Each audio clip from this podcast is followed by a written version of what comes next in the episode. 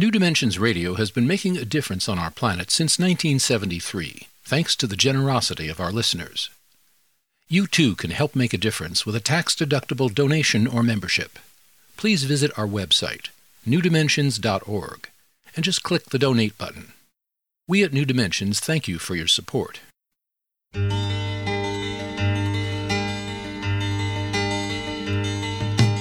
It is only through a change in human consciousness that the world will be transformed. The personal and the planetary are connected. As we expand our awareness of mind, body, psyche, and spirit, and bring that awareness actively into the world, so also will the world be changed. This is our quest as we explore new dimensions.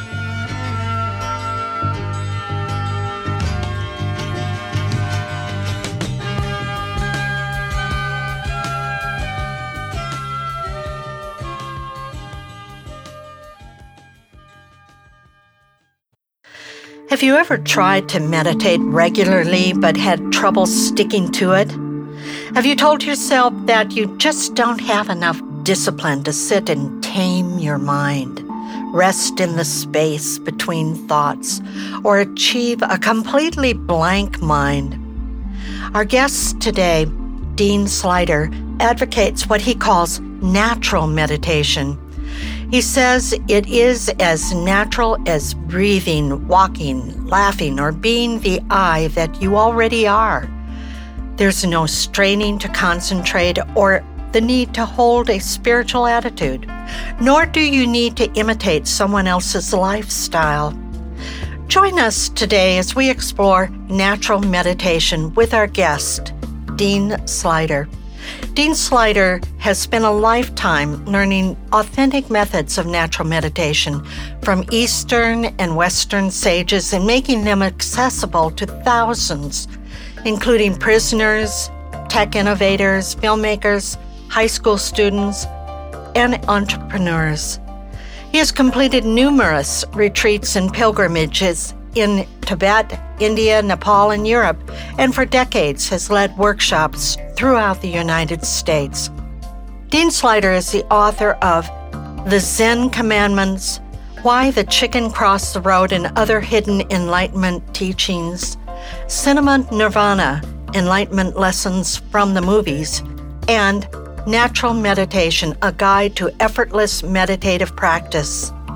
Join us for the next hour as we explore the life changing properties of meditation that already exists within us with our guest, Dean Sluyter. I'm Justine Willis Toms. I'll be your host. Welcome to New Dimensions. Dean, welcome. Thank you, Justine. It's really great to be back here. Thank you. It's so great to have you back here, and I'm looking forward to this conversation about meditation and just what it is. And before we get into it, I'd love for our listeners to know a little bit about your background. You, I know that in you've been described that at some point you took a break from college and you hitchhiked across the U.S. and even rode the rails, so to speak, mm-hmm. even in boxcars and. Mm-hmm. and so, what was that about? Yeah, well, the short version of that was is that I was a hippie.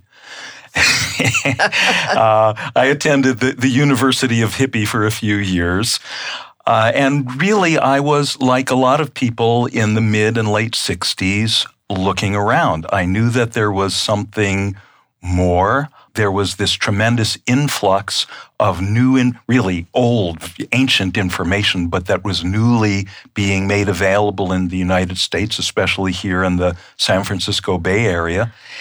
And I just had to get away from the, the track of being in college and studying English lit, even though I, I love that as well, and, and really put my attention on that inner dimension. And then when you went back to college, and, and at some point, you started traveling around the world as well, mm-hmm. uh, ending up in India and Tibet and other places, Europe. So, and finding some very interesting teachers. Mm-hmm. So, can you say something about that? Well, my career as a meditator started um, with a very brief foray into Zen practice, and right in, in San Francisco. I lasted for less than a week at that because the teachers kept telling me that I had to sit motionless like a stone Buddha. If my nose itched, I couldn't scratch it. If my leg was stiff, I had to tough it out.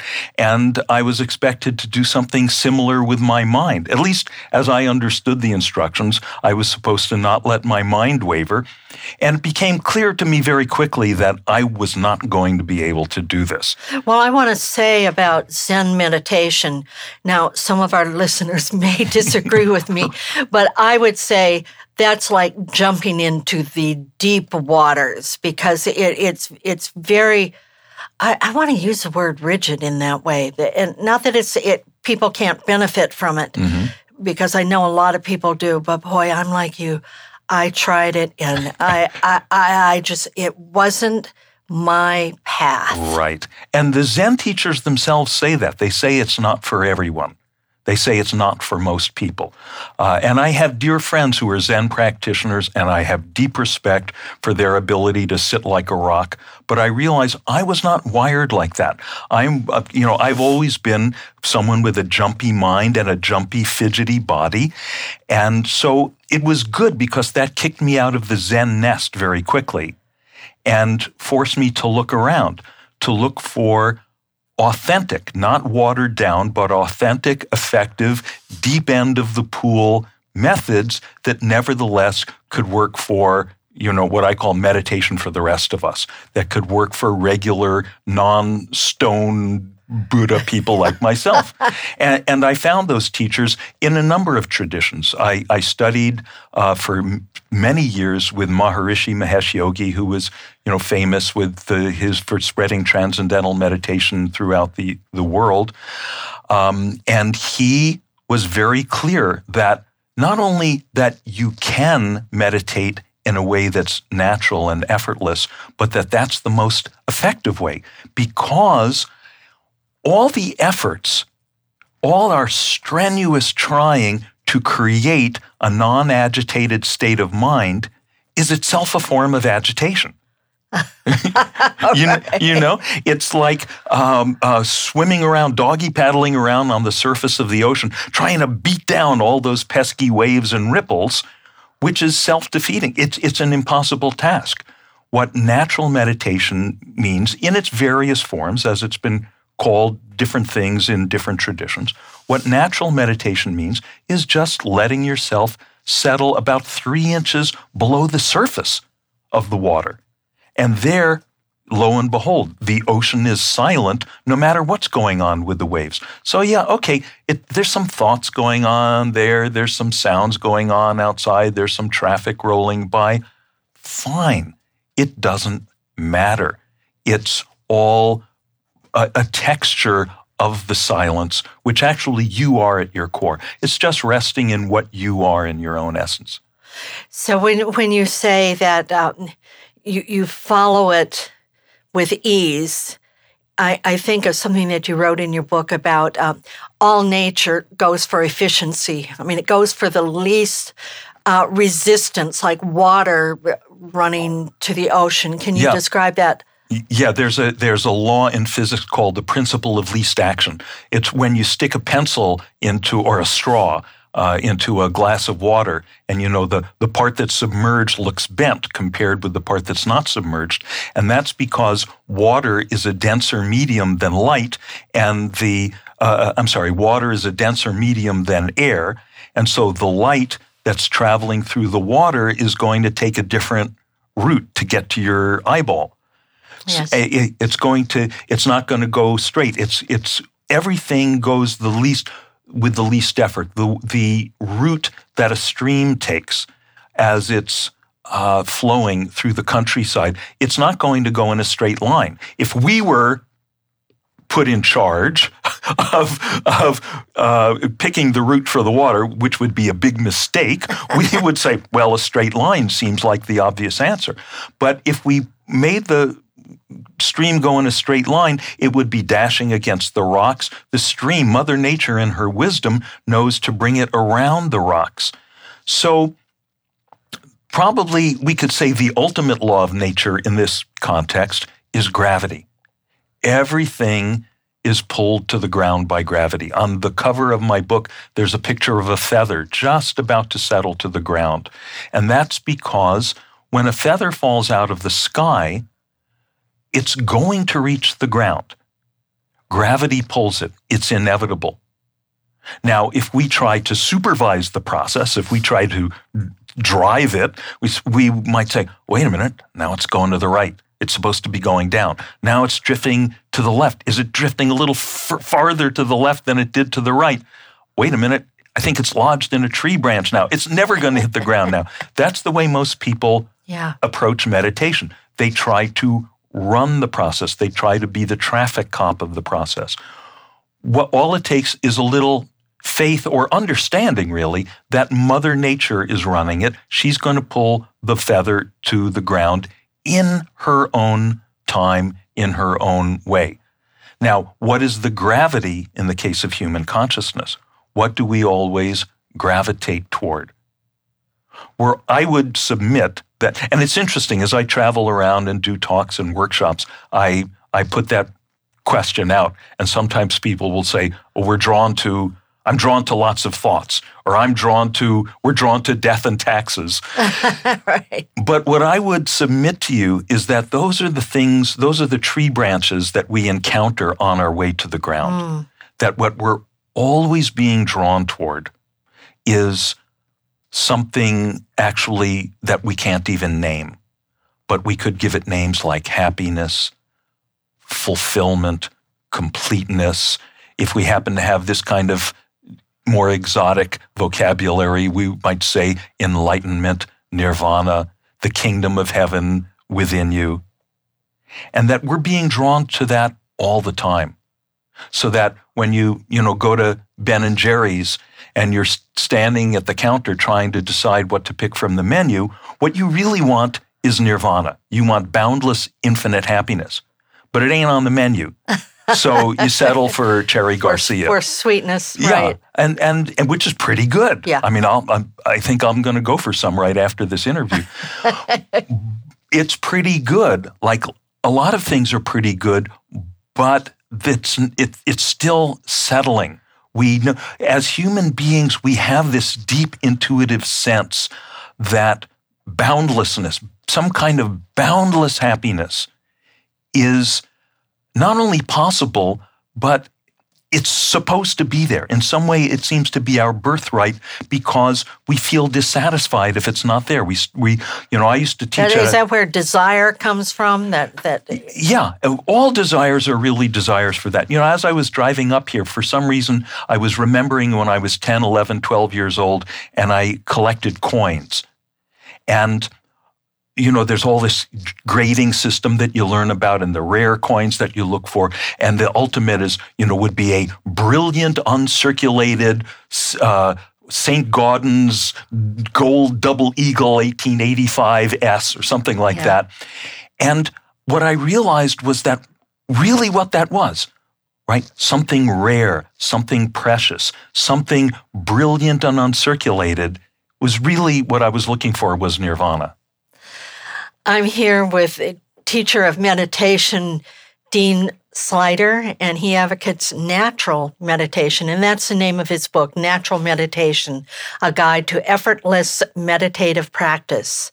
And if you want to know more about his work, you can go to naturalmeditationbook.com. Or you can get there through the New Dimensions website, newdimensions.org. I'm Justine Willis Toms. You're listening to New Dimensions.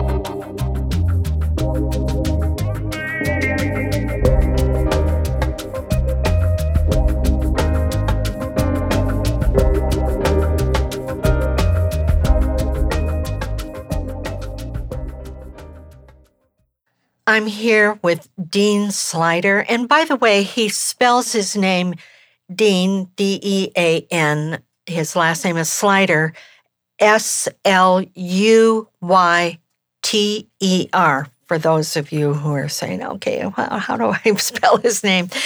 Um, Dean, a lot of people first get into meditation for different reasons, like to for to alleviate stress or to be a little more healthy or mm-hmm. to have a clarity of mind or whatever it is. Those those are maybe the the the doorway in. Mm-hmm. Uh, do you have anything to say about that?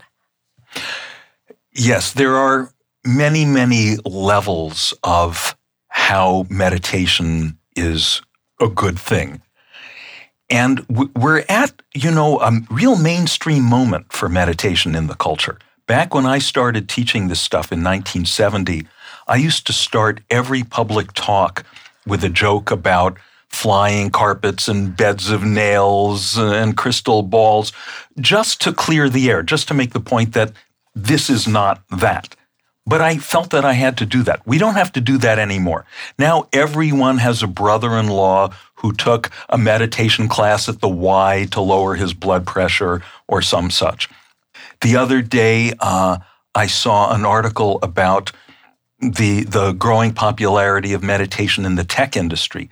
And they had a quote from the CEO of one tech company explaining how he requires everyone in his company to meditate so they can have the competitive edge.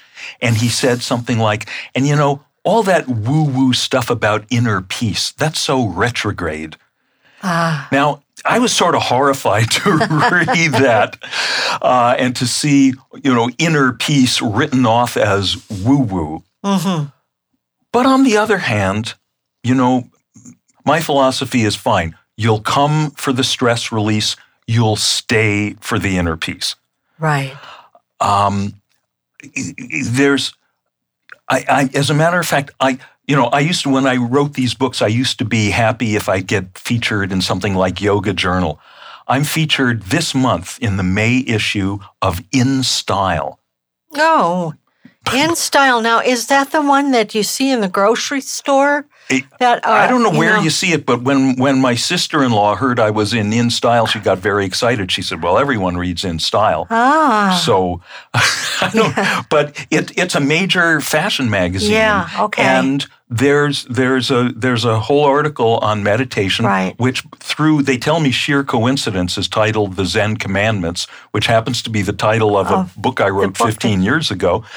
But about half the article is quoting me uh, and what's interesting is it's in their section on beauty. So, uh, med- and okay, you know, there's I, a doorway. That's there, another doorway. There, there's a door, and I'm personally, I'm you know, I'm, I'm not claiming to be beautiful, but I'm, I'm finally getting old enough that people are impressed when they find out how old I am. I and I can look that off, way. Yeah. I can offer it up as testimony. Well, I've been meditating regularly since I was 18, and the stuff works because it's not years that make you old. It's stress that makes you old. That just reminds me of someone, a friend of yours, who said something like, um, sometimes we're asked to, when we're in a guided meditation, to go or guided visualization, to go to your happy place. And, and he said, Dean, you know, anywhere you are, you're in your happy place, yeah. and that's kind of yeah, that, you know, that's kind of a byproduct of uh, yeah, and that is really what meditation is about we were talking before about this just innate human search for boundless happiness. We are hardwired for that. Like, you know, heat, seeking missiles. We are nirvana seeking carbon based organisms. I love it. We, we can't help it. Our attention just spontaneously yeah. is always going toward uh, the, the, the direction of greater happiness. And so, this is why, fine, if you take up meditation so that you can you know, crush your competition in Silicon Valley, fine, but that does not solve the basic predicament of being human, which is you'll still be dissatisfied until you start to really inculcate what you are at your core, which is boundless awareness. I, I can't, if that sounds woo woo to someone, I'm sorry. I, you know, don't blame the weather on the weatherman. Okay, I, I could go several places here. So I'm where I'm going to go. I'm going to go to a conversation that you and I had just before the interview. Yes. And this is this is about why practice meditation. Why why do it every day and kind of get into this space and learn it? And I was saying to you, Dean, before the interview, how when after my partner Michael died, which was two years ago in 2013, um, and I took over New Dimensions, I had to face a lot of dragons. And what happened for me in that, I realized that because I had practiced meditation, I could do it with greater ease. I wasn't so so in in such a fear space like oh i can't do this. Oh this is overwhelming. Oh you know why did he leave mm. me with this problem? And you know all of that stuff that that mind stuff. And, and i realized oh I, I, I did it much it with it without thinking about it. It just kind of do you right. have something to say about that? Yeah absolutely when these things happen, when we lose a partner, and and as you know, I went through the same thing. My first wife, Maggie, passed in 2004. And also, for that matter, I was living in New Jersey, teaching at a prep school and teaching meditation in 2001 when the 9 11 attacks happened. And we knew people who lost family members in that. And you probably recall, right after that happened, the people were lining up on the sidewalks to get into churches. People reached out. They knew they needed to somehow contact their spiritual core. I don't even want to use that word spiritual, but their their core. That that the, again, there's that intuition that there is a dimension of us which is beyond the ups and downs, which is just beingness, we could say which is not a mood, it's not an attitude, it's not a philosophy, it's not a concept, it's beingness. It's the silent ocean of existence that underlies all the waves, all the ups and downs of living. Now, those waves are always going to go up and down. There's, there's always going to be waves that crash against the shore. If you identify yourself as a wave, and you see, man, all those other waves keep dying. All those other waves keep crashing against the shore, and I also am a wave, then that's uh, horrifying. But if you realize, and again, not just conceptually, but experientially through regular daily practice of meditation. And it doesn't have to be for long hours, even just for a few minutes, making contact with that again. Oh, yeah, this is it, this inner ocean. This is what I am. Then, when these things happen, as inevitably they happen, then we we're not overwhelmed. We can deal with it. It doesn't mean that we become emotionally flat. It doesn't mean that we become like a rock or a potato, which is, you know, one of the classic stereotypical misunderstandings of what meditation does. In fact, being in contact with our core frees us up to be much more deeply, more vividly, totally to experience our emotions because actually people who are not in touch with that beingness level that's beyond emotion, they're without realizing it afraid of their emotions. They're afraid of being overwhelmed by them, so they suppress them. So, you know, this allows you to be like, you know, Zorba the Greek you know, dance. Did you say dance? We just on the beach and dance and and and be joyous and be grieving and do all that a hundred percent because there's something even deeper that underlies it, and that is what you are. So you're not saying, like, let's say if we're in anxiety, you're not saying, well, push anxiety away, just, you know, erase it. Don't go there. Yeah. It's your your. What do you right. recommend? Right. Well, what I recommend, first of all, is exactly what you said, which is, you know, we could put it like this: Don't wait for the fire to do the fire drill. right. Okay. You know, when these things happen, when you know, when when Michael died, you know, in your life, when Maggie died in in my life, Um, these are this all this spiritual practice or meditative practice we've been doing. Those are the times we've been practicing for. Right. So you're used to it's you've inculcated that in your awareness. You know, there's a um, an analogy that's used traditionally in India by by teachers of meditation that they say that every time you dip into meditation, it's like the traditional method of dyeing cloth. You take the white cloth and you dip it into the vat of, let's say, blue dye. And when it comes out, first it's very deep, vivid blue. Then you stretch it out on a flat rock in the sun, and the sun bleaches out a lot of that blue color, but some of it remains color fast. Then you dip it again, fade it again, and you keep alternating like that until it's permanently bright blue. Now, in the same way, we dip our attention into this field of boundlessness, happiness, quiet, silence, whatever we want to call it. And then when we come out, a little bit of it sticks. So typically, when people first come out of a meditation session, they feel, oh, yeah, I'm really settled, I'm really mellow.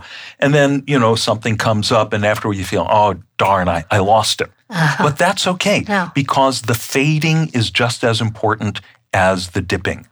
And you never quite go back all the way. So there's Yes. something that that remains. Yeah, even if you just meditate once, your your cloth will never be white again. It's, uh, I think that the Tibetans call it, once you have a taste of the nature of mind. Yes. is the way they would say it. Mm-hmm. Uh, it. It's like something, like an aperture opens and it never quite closes all the way again. Right, right. What now? People often say, "Okay, well, meditation." I just get so many thoughts, and you have something to say about monkey mind mm. that a lot of people use the analogy. We've used it on New Dimensions, mm-hmm. monkey mind. You look at that a little differently from many people. As a matter of fact, I have a chapter in my book called The Myth of Monkey Mind. And I just pretty much rubbed my hands together to I couldn't wait to write that chapter because so many times when I've led workshops, given talks and people say, "Oh, I could never meditate. My monkey mind is so active, you won't be able to tame it." And I always say, "Yeah, you're right. I won't be able to tame your monkey mind." Now, there's a few reasons for that. The first reason is first of all, to back up because you'll see people say, "Oh yes, the Buddha said we all had we all have monkey minds." That's not so. That's one of those bogus quotes you see on the internet, along with all the ones attributed to Mark Twain and Abe Lincoln and Einstein. Um, the Buddha did not say that. That was made up by Chinese writers centuries later. I, we're all right. We're going to find out more about the myth of monkey mind in just one moment. But I want to remind our listeners that I'm here with meditation teacher Dean Sluyter, and he's the author of Natural Meditation: A Guide to Effortless Meditative Practice. I'm Justine Willis Toms. You're listening to New Dimensions.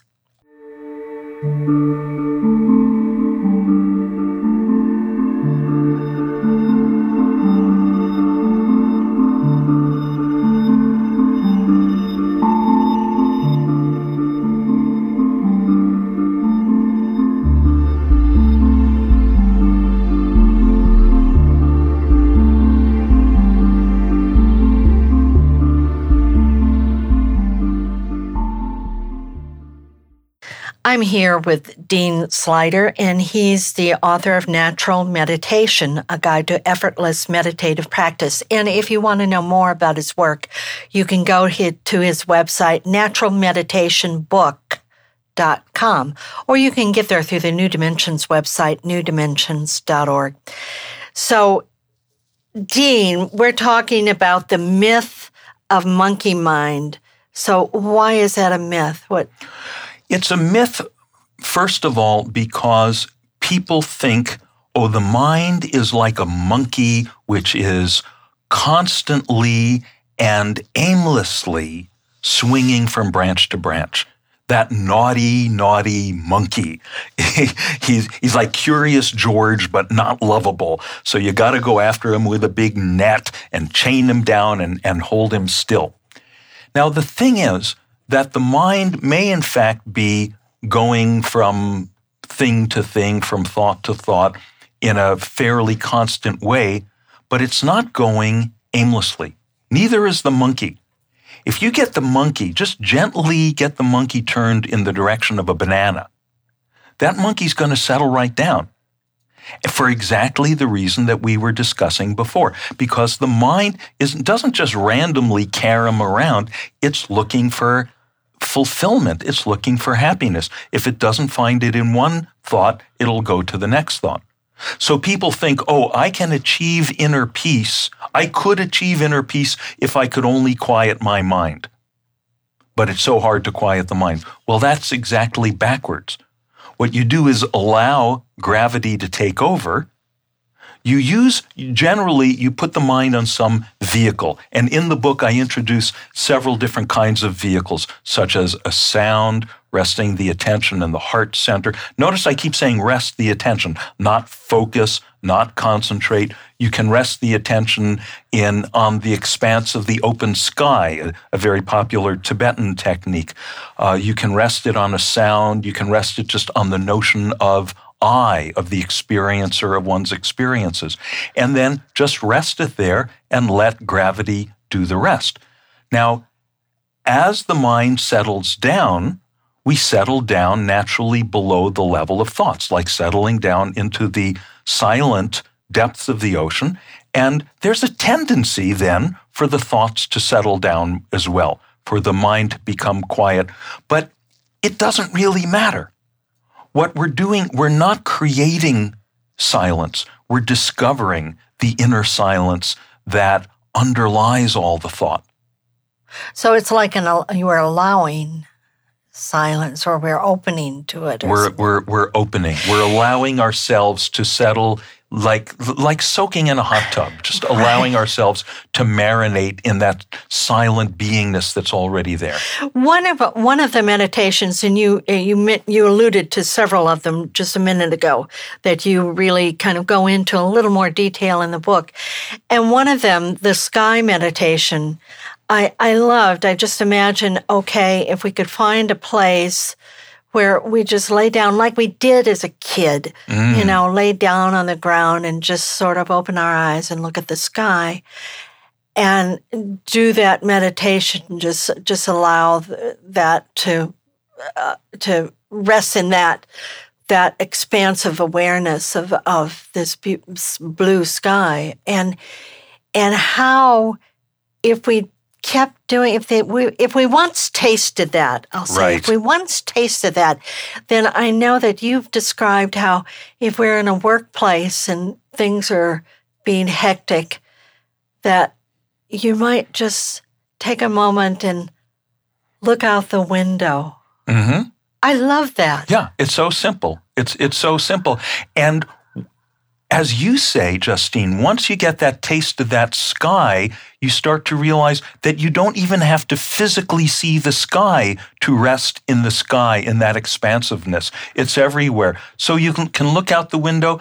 If it if you don't have a window, one workplace technique that I give in the book is you can sit in your cubicle and re- with your eyes wide open so you don't get busted for being some slacker, you know, meditating on the job.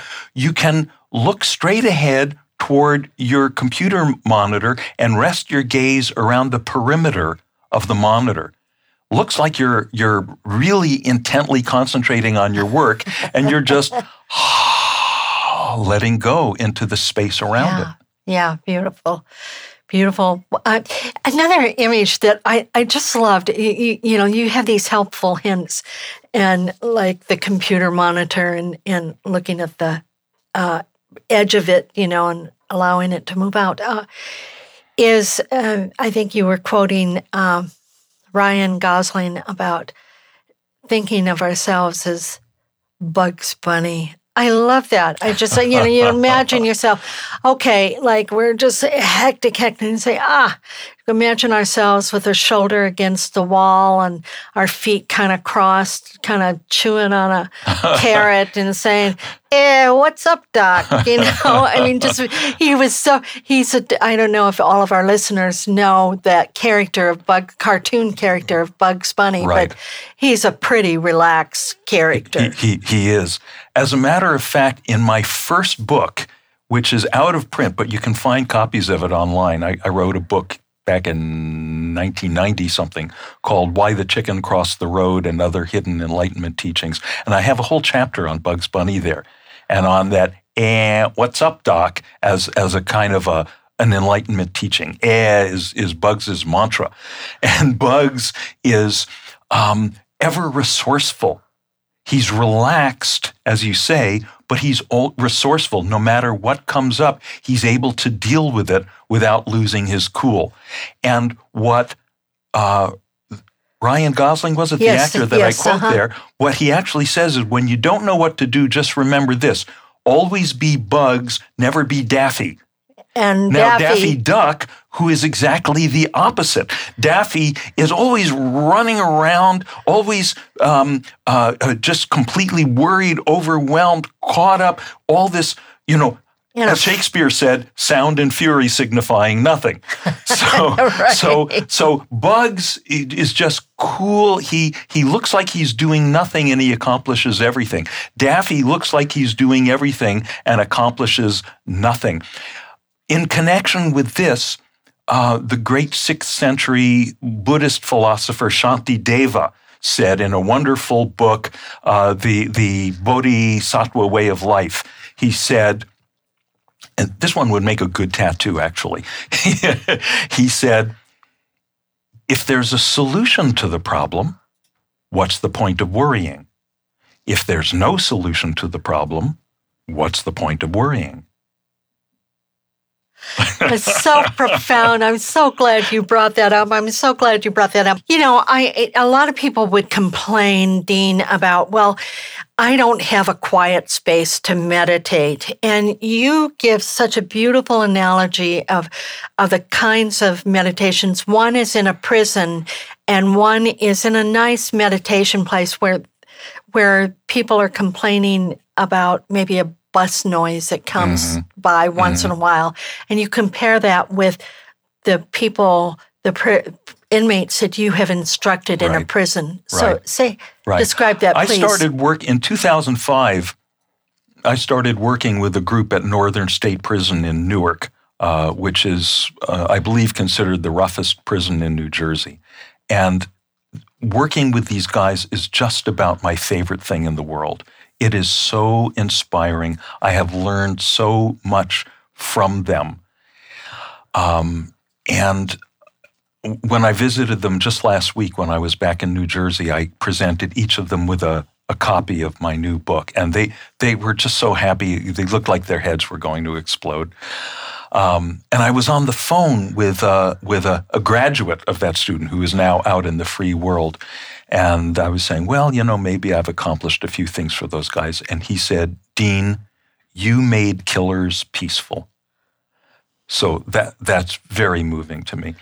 But what I've learned from them, we sit in a, a, um, a cinder block chapel. They call it a chapel, but it's this just bleak cinder block building, and there are these big speakers right over our heads. And in the course of a you know 20 or 25, 30 minute meditation, maybe five or six times, announcements come over this thing, and it's really loud. Attention all areas, attention all units, Spanish choir out to the gym. I mean, it just it just shakes your body. My guys sit there unfazed. Why? Because they live in a situation where they know to give up trying to change things. There's so much they they can't. You know, it's the the Serenity Prayer. Grant me the wisdom to uh, accept the things that I can't change, uh, uh, or what is it, the tranquility to accept the things I can't change. The wisdom to know the difference, to know which ones. And there, you practically everything you can't change. And well, they live in a cacophony of sound. A cacophony of sound. So they don't have the luxury of saying, Dean, could you turn? Recently, I uh, led a meditation. I was a, a, guest teacher at a place on Wilshire Boulevard in, in Los Angeles, which is a busy street. Beautiful space, and you know a lot of beautiful LA people there. Ah. And when I walked into the space, I saw they were pumping in. They had a lovely, lovely sound system, and they were pumping in this kind of new agey ambient music. And I asked about that, and the person who runs the place said, Well, it's to cover up the traffic noise. And I said, Could you please turn that off for my meditation? And she was a little dubious, but I got her to do it. I want people to know, to be okay to know that it doesn't matter that the sound of, of cars and motorcycles and trucks comes and goes in exactly the same way that thoughts come and go, that emotions come and go. And it's not about getting rid of those, it's about relaxing into that medium in which it all comes and goes, which is awareness, which is our deepest self.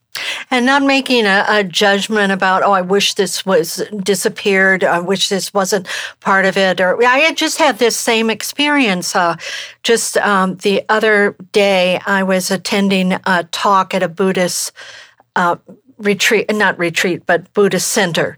And it happened to be on Polk Street in San Francisco.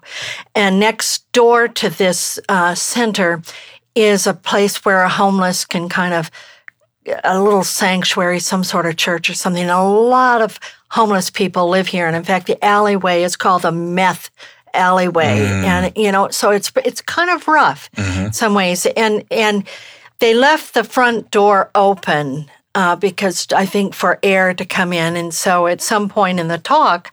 We were we did a beautiful meditation, just gorgeous meditation uh, about um, you know may I be happy. May I be peaceful. May you be happy. And it goes out to the whole world. It was just beautiful. And in the middle of that, you know, these homeless people were having an argument outside the door, mm. you know, and the, these voices were coming in. And, you know, Dean, for me, I just I felt so peaceful about it. It was just mm. beautiful. I it just kind of came in in a beautiful way yeah, in that, some way. That that contrast can be so beautiful. I love going to New York City and meditating in the subway. We'll talk about that in a moment. I'm here with Dean Sluyter, and he's the author of Natural Meditation, a guide to effortless meditative practice. I'm Justine Willis Toms. You're listening to New Dimensions.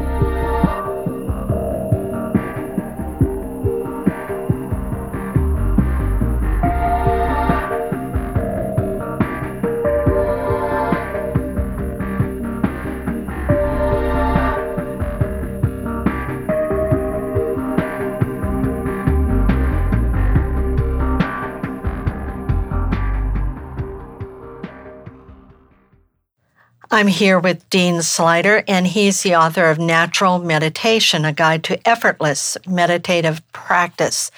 And Dean, I would love for you to share a little reading from your book to give some flavor of how engaging it is. So, could you do a little piece of reading about about thoughts and Okay, so this is from chapter 14, The Myth of Monkey Mind.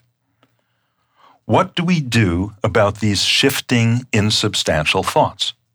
Well, what does the ocean do about waves? What does the sky do about clouds? What does space do about galaxies? Nothing. The waves can toss all they want, and the ocean goes on resting in its bed. The clouds can rain or hail or blow away, and the sky remains equally sky like. Galaxies are created and destroyed over billions of years, and space is naturally, timelessly untouched, incorruptibly spacious. You are not your thoughts. You are the space like awareness within which they frictionlessly come and go. So, forget about it. You can treat thoughts as if they're in a language you don't understand. I can't hear you. All this time you've been playing whack a thought. Now you can just drop your mallet and refuse to play. Let them pop their little heads up and down. So what? I love it. I love it. And that, that idea of whack a thought coming from whack a mole game and, and, uh, just uh, that's what we we can get into that whole syndrome of okay i don't want to think that thought no no i'll whack that thought i'll whack and they'll keep popping up and mm-hmm. keep popping up another analogy that you use that i love that it goes back to your work as a movie critic which mm. you have that book about uh, cinema, cinema nirvana. nirvana you talk about when when you i love this one when when let's say I'm, i have that thought that's just persisting and maybe it's causing me a lot of agitation you just blow it up. You just blow it up like a bluey and you, you imagine that scene that we've all seen in movies where the hero is just calmly walking away as the building behind him is just going blowing up. blowing up. Right. And he's know. so cool that he doesn't turn around to look at it. Right. Yeah. So it's these are just some of the the ways in which it gives us a flavor of what you're talking about. Mm, right. The, yeah, and and you know, there's no one way. That's why I suggest so many different different vehicles in the book that you can use in this process of of settling down into what you already are. The last chapter of the book is titled "The Door is Everywhere." After a while, you start to realize that everything whether I'm sitting on a cushion with my eyes closed or walking through the park or riding the subway through New York City, everything is the door to what I am, to what existence is, which is this ocean like beingness beyond space and time, of which everything else is the, the ripples and the waves. And if you start straining against it, if you decide, oh, I want to do this thing called meditation, and th- uh, that's a thing, and there's this other thing going on called noise, and these two things are in conflict, that's really just a way of distracting yourself. You know, all the things that people think are distractions in meditation, like noise and thoughts, those are actually the meditation. All those things that people think are meditation, like concentrating and cl- clearing your mind, that's the distraction. The idea that you have to do that or ever can do that, that's the distraction. That's a way of distracting yourself from what you are, which is the awareness that, that underlies and embraces all of this, just like a sky that has room for every kind of cloud, whether there's a, there's a hurricane blowing or gentle zephyrs going through it, the sky is the sky. Awareness is awareness. Beingness is beingness. And it's un- untouched by the hurricane. Untouched, yeah. This guy doesn't say, okay, when this hurricane passes, I'll be able to go back to being sky like. No. I, you know, one of the techniques that I use uh, often is um, like thinking my, r- reminding myself when I'm getting the my thoughts are like a wild horse, runaway mm-hmm. horse, mm-hmm. And what I do, like, I'll be meditating maybe on the breath. Maybe I'll start with the breath, or maybe saying a mantra in my my head, mm-hmm. and then just kind of getting myself relaxed. And then after a while, I might notice that, oh my God, I just went to Timbuktu. and, you know, to see how far away from my mm-hmm. cushion I got, you mm-hmm. know, and kind of I, I, what I do is I kind of smile I, with humor. I kind of, oh, that's interesting, and then slow, you know, just to easily bring myself back to my cushion. Well, you know, having a good laugh at yourself is always good. That's good just about 100% of the time. Oh, only that? Only 100% of the time? Oh, goody. Right. But but now and here's a little a little kind of a, a, a good technical tip. When you realize you've been off on some long train of thoughts, and it happens to everyone, the crucial moment is not all those moments when you're on that train. The crucial moment is that moment when you realize, oh, I have been on this long train to Timbuktu or whatever. At that moment, it's people think, okay, now I need to do something. No, you don't. Because at the moment when you realize that, oh, I have been caught up, you're no longer caught up because you've realized it. While you're caught up, you can't do anything about it because you're caught up. You don't realize it. After you realize it, you don't have to do anything about it because you're no longer caught up. That's the point where people blow it because they go, now I have to do something. I have to come back somewhere. No, where has all you have not gone to Timbuktu, Justine? You've been sitting there on your cushion all along. It all takes place within awareness. It's all just thoughts. All those thoughts are right here within awareness. Where else can they be? So it's the the moment the, all the moments when you're on the thoughts are not the problem. The moments where that one moment where you think, now I've got to do something, come back somewhere, that's where it's a problem. So when you realize that that's been happening, it's already done. Here you are. Right. Just be right where right. you are. One of the meditations that you describe that it, I feel is especially beautiful, and that's a, I, I would call it the benefactor mm-hmm. meditation. Mm-hmm. Is it, as Westerners, we have a bit of trouble loving ourselves mm-hmm. and receiving love mm-hmm. and and so forth. So, can you describe that meditation? Right. Right. And I'm very deeply indebted to my teachers in the Vajrayana Buddhist tradition, the Tibetan tradition, for that practice. What we call the benefactors are people who have loved us. As Mr. Rogers put it in his speech when he, he accepted his honorary lifetime Emmy, the people who have loved us into being. We all have people who have loved us into being. And it might be a parent or a grandparent or a, or a wonderful teacher that you had. It might be a, a spiritual archetype such as the Buddha or the Blessed Virgin. It might be the Dalai Lama. It might be Mr. Rogers.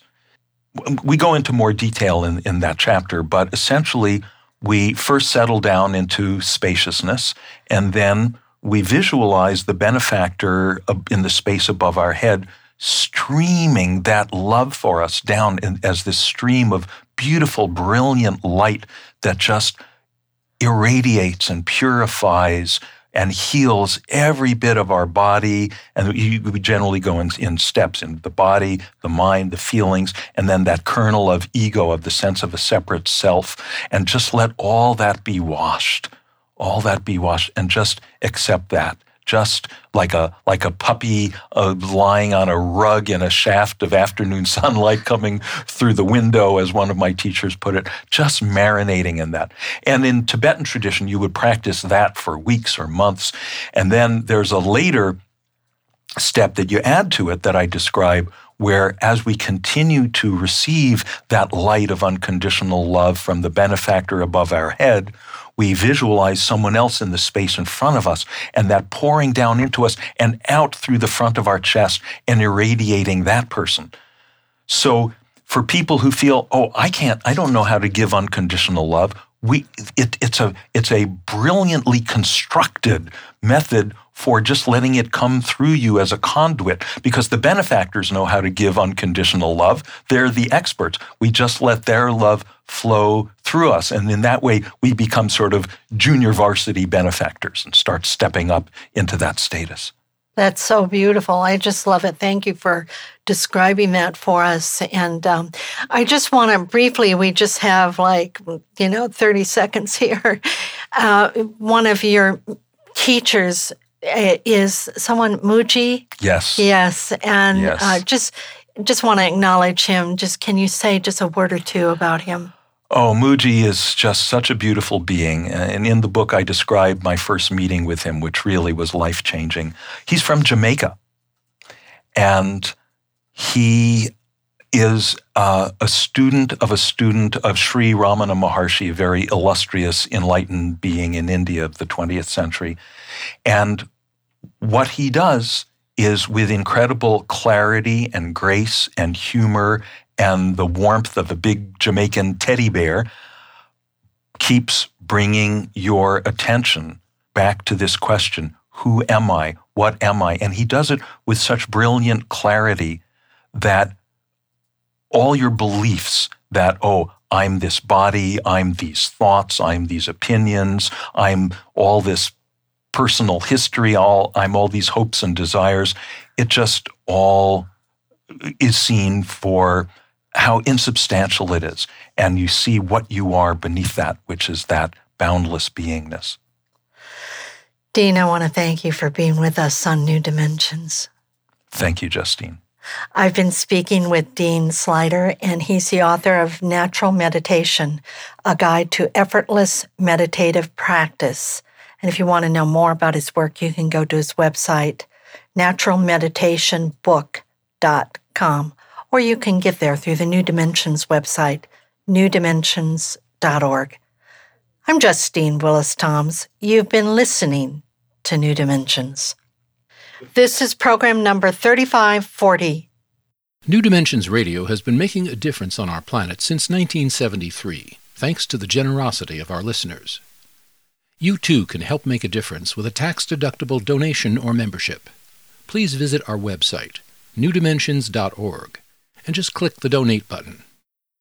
You can also subscribe to our free weekly podcasts and find over a thousand hours of audio dialogues in our searchable archive. New Dimensions is produced by New Dimensions Radio in Santa Rosa, California, USA. Our executive producer is Justine Willis Toms. Our post production editor is Lou Judson.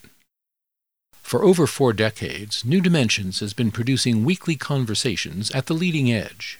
We sincerely thank all of you who have supported us by being members of Friends of New Dimensions, as well as members of our affiliate stations. My name is Dan Drayson. On behalf of everyone at New Dimensions whose endeavors make this program possible, I'm wishing you well. New Dimensions Radio is an independent producer supported by listener contributions. To find out more about the program you've just heard, to subscribe to our free weekly newsletter and our New Dimensions and New Dimensions Cafe podcasts, and to access thousands of other programs in the New Dimensions archive, please visit our website, newdimensions.org. That's newdimensions.org. Or call us at 707 468 5215. That's 707 468 5215. Please join us next time as we explore new dimensions.